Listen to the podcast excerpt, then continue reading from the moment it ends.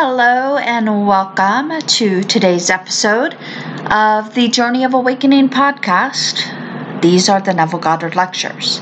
My name is Lynna, and in today's episode, I am reading one of Neville's lectures from 1969 titled Power Called the Law. Any presentation of a doctrine must show that it has specific reference to life now, as well as hereafter. For secularized man is far more concerned with the present than with the future. So, if you would interest anyone in the truth, you must first appeal to the power they can experience here and now. For the promise is so fantastic that if they heard it first, they might turn away in disgust. Show them what they can do right here and now, get their interest in the power called the law, and then perhaps they will desire to know of the promise. Let me share with you now a couple of stories a gentleman shared with me this week. He said, About ten days ago, my wife told me of a little girl, only 14 months old, who had developed lumps on her neck, in which, when the doctor removed and tested a lump, there were signs of cancer. Three specialists had been brought in. Each separately had declared the child had cancer. Only one doctor, looking at the results, questioned the verdict, but they were keeping the child in the hospital for further examination. As I listened to her story, I cued my wife's voice out to the point that I couldn't even hear what she was saying. But hearing her voice, I reconstructed the story and heard its revision in my mind's eye. That night, as I fell asleep, I listened again and heard my wife tell me the revised story. A few days later, the doctors made another test from another lump, and the vote was unanimous. The child did not have cancer, and since they had performed no remedial treatment in the hospital, they determined she never did have cancer, for without treatment, the child could not have overcome the condition. When my wife heard the new verdict, she told the grandmother and the mother what I had done. But they could not believe that an imaginal act has any power of causation. To the world, it is the height of insanity to believe that imagining creates reality. Yet every mystic knows that every natural effect has a spiritual cause. A natural cause only seems to be. It is a delusion of this world, as man's memory is so poor, he cannot relate what is taking place now to a former imaginal act, always looking for physical causation Man cannot believe he imagined anything that could have produced a physical effect, yet, I tell you, as you sit alone and imagine you are setting a cause in motion, and when you see its effects, you may deny the imaginal state, but your now is alive and real to you because of an imaginal act on your part, and for no other reason. Your imagination sets everything in motion, but your memory is faulty. Therefore, you may look upon one who claims life is caused by imagination as a fool. Yet Blake would call you an idiot reasoner, not a man of imagination. Now, my friend continued, saying, Driving home from work the other night, I was thinking I could use a little more cash, as Uncle Sam would be making demands upon my income. Then I began to imagine lovely green crisp currency raining down on me for about one minute, I lost myself in a little shower of green currency. Then the traffic demanded my attention, and I assumed my normal, alert state and forgot all about my imaginal act until the morning of the 15th of April. At that time, my boss entered the office and said, You will receive a 10% raise in salary retroactive to April 1st, and handed me a check. Now, let me warn you tonight wait until you get home to try it. It's much better to imagine the crisp currency falling on your bed than on the freeway. But do it, for I tell you everything is an imaginal act. There's no such thing as physical causation. It's all imaginal, but the world will not accept it. They laugh at the man of imagination, but they cannot disprove it. A man may physically strike another. That was the physical cause, while the blow he received was the effect. Therefore, the whole thing appeared to be constructed physically. But I ask you, what preceded the impulse to strike? That impulse was the unseen cause. which was an imaginal act. The world is brought into being by imagination and sustained by imagination. And when imagination no longer sustains it, it dissolves and leaves not a trace behind. One must approach the gospel on this level first. If one's interest is aroused on this level and it is proved to be true in the testing, then they may be interested in hearing about the promise. Now I go back to the little girl Judged by human standards, the garment she wears is only 14 months old. But the wearer of that garment is as old as God Himself, and God has no beginning and no end. He chose us in Him, not when we came out from our mother's womb, but before the foundation of the world. Before physical creation, you and I were chosen in Him for a purpose. For without purpose, what would anything matter if death was final? Many tyrants believe that, and with those kinds of thoughts you cannot blame them for being a tyrant. If you believed death ended it all, you would not doubt, or you would no doubt, do as they do.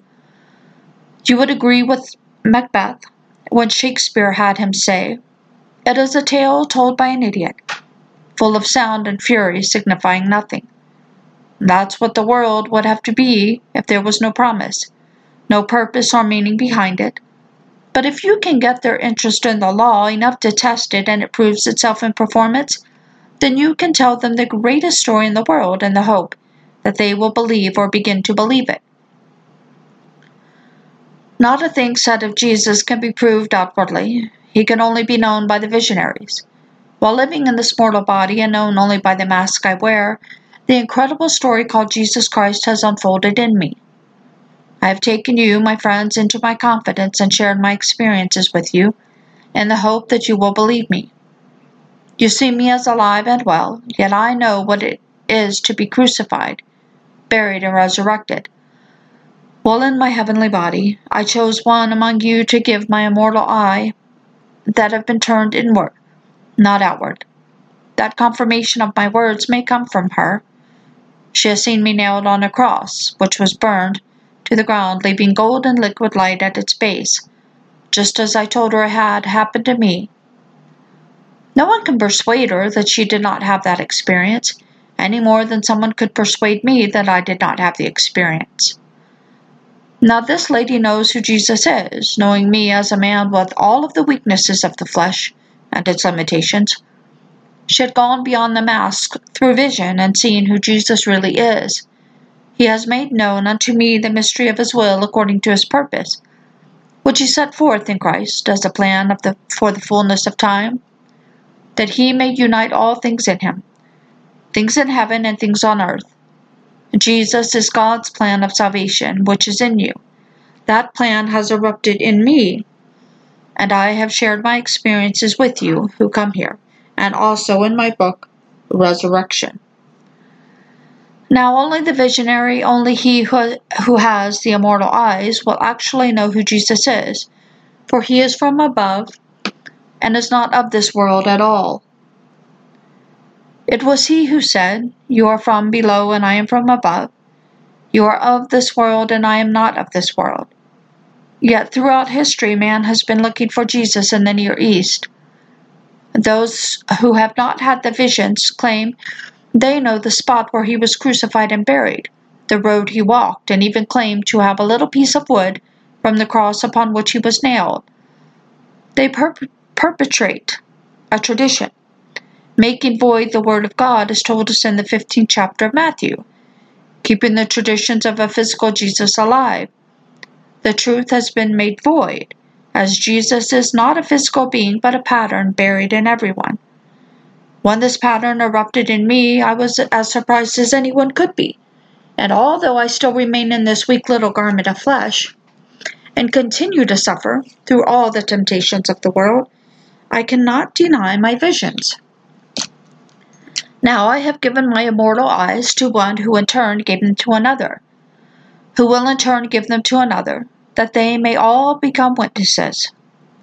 As Luke speaks of in the beginning of his story, saying, inasmuch as many have undertaken to compile a narrative of the things which have been accomplished among us, just as they were presented to us by those who from the beginning were eyewitnesses. Then he added this thought And ministers of the word, it seemed good to me also to write a narrative, most excellent Theophilus, concerning the things which have been accomplished among us. Luke was able to tell all who loved God, called, called Theophilus, the truth because of the eyewitnesses. But when the eyewitnesses depart this world, the ministers multiply. They are men without vision who never knew the one who, while walking in the flesh, gave his eyes to those who bore witness to his story. Having witnessed the drama as it unfolded within him, they depart this world and leave only the ministers of the word, who build organizations and make a little God out of the man who, while like all the other men, experienced God's plan of salvation in him. They say nothing of the pattern's eruption, but only of the external man when there is no external Jesus. You could look from now until the end of time and never find any convincing evidence of the historicity of one called Jesus. Yet he is real. He is your true being, your hope of glory. Do you not realize that Jesus Christ is in you? Unless, of course, you fail to meet the test. Test him on this level. Test your creative power, called the law, Imitate my friend and allow a gentle shower of currency to fall upon you. Believe you have received them and you will. Then share your knowledge with others and show them that Scripture has a specific reference to life. Now, do not start with the hereafter. You could tell them of the promise later. And remember, nothing is impossible to imagination, and the world is created in the imagination. As a reasoning being, you are not responsible to make anything happen. But as a man of imagination, you simply imagine it is. My friend knows nothing about cancer. If he saw a cancer cell under a microscope, he wouldn't recognize it. He is not a doctor and knows no more about the human body than I do. But he does know what his wife would tell him if the verdict was reversed and the child was well when his wife told a friend of her husband's imaginal act, the friend, as a world, dismissed the idea. For she could not believe that causation was mental. To her, everything has a physical cause and must be cured physically. Yet I tell you, life itself is an imaginal journey. My friend heard his wife tell him of the child, and then, knowing what he wanted to hear, he changed her words in his imagination. That is all he did and those words could not return unto him void, but had to accomplish that which he or er, purposed on the inside. He did nothing on the outside to bring it to pass. He simply remained faithful to his imaginal act, and it was fulfilled. I ask you to try it, and then turn to your neighbors and say, Did it ever occur to you that your world is caused not by the obvious, but by an unseen imaginal act? You may interest them that way, and if you do, ask them to try it. If they do and it comes to pass, then you can repre- or then you can present them with the promise. You can tell them how their weak little garment is transformed as they rise from the dead into life everlasting. I tell you, you will be a completely transformed being with a human face, human hands, and voice, but the form you wear cannot be described other than light. The one thing that separates man from all other creation is his hand. The monkey doesn't have a hand, it cannot fashion. But with a hand, you can become a builder. The first word in the name Yod He Vav He means hand. It is the hand of the Creator that fashions. If you could not fashion a suit of clothes for your body, you would have go you would have to go nude. But given a hand, you can turn yourself into the Father's image which is a fiery being that you will awaken and know yourself to be. The majority of the people you speak to will not listen to you. They would rather remain the same little being they know them, themselves to be, and to continue to wear a garment of flesh and blood which must be taken to the bathroom several times a day to perform its normal functions. Can you imagine the hell you would experience if restoration were perpetuated forever? But this is not the body you wear when you know yourself to be God. It is entirely different. It is a heavenly body, a body of fire and air that you are destined to awaken, or destined to awaken as. For that is the one body we will all know ourselves to be. But while you are here, don't neglect the law. Use it every moment of time. Nothing is beyond your ability to imagine it. You are not responsible for making it so, you simply imagine it. Is so and let it be so. That is how the world in which we live came into being. Before you judge me, I ask you to test my words. It would, it would be foolish to pass judgment on something you haven't tested. I have known those who claim they do not like something even though they have never tried it, but I tell you, you can acquire a taste for anything. I remember the first time I had an oyster. I was about 11 years old when my mother and I visited the little island of St. Croix. In those days, there were no hotels, only rooming houses, and we all sat at the same common table. Everyone there spoke Danish, and I couldn't understand one word they were saying, so I watched and I did as they were doing. On the plate before me sat a dish with six little things and shells placed on it. Since I had never seen anything like it before, I watched the hostess. She picked up a little fork, stuck it into one of the things, and as she placed it in her mouth, her face burst into a wonderful smile. Expecting the same thing, I picked up my fork, stuck it in the thing, and put it in my mouth. Well, it wouldn't go down, and I couldn't spit it out. Paralyzed, I realized that if I died in the attempt, I had to swallow that thing. And when I did, I looked down and turned green as I realized I had five more to go. But I did it, and now I love oysters in any form. So I say you can't acquire a taste for anything in this world as well as the heavenly world. Start with the law, learn how it works, and after proving it in performance, you may desire to discover who Jesus really is. You may have been taught that a woman called Mary was impregnated by God and brought forth a physical son who was named Jesus. Yet I tell you I am a normal person, not formally educated, married, once divorced, with two children, but I have experienced everything said of Jesus Christ in the Gospel.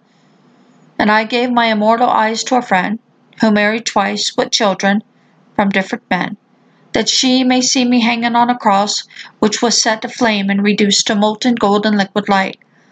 Seeing the body that sleeps on the bed placed on a pallet, and then on a cross, she has seen the body I wear at night, and now knows who Jesus really is, no, he is not the little garment of flesh you wear, but an eternal pattern of redemption, who sleeps in it.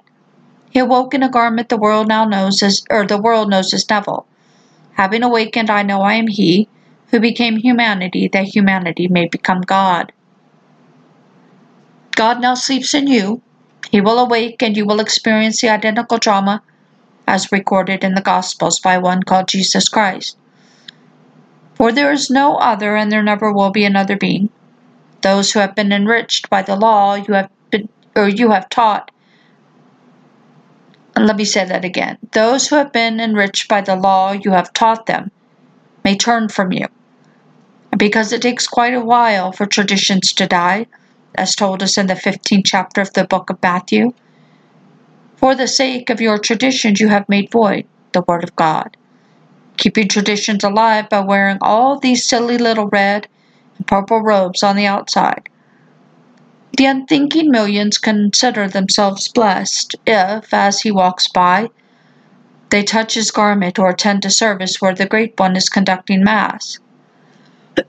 Excuse me, but because of those traditional beliefs, the Word of God is made void.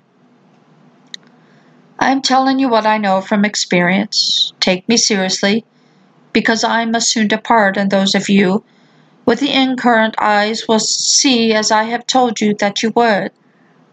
Then you will depart to leave behind only the ministers, who will turn my experiences into their institutional concept and once again void the Word of God.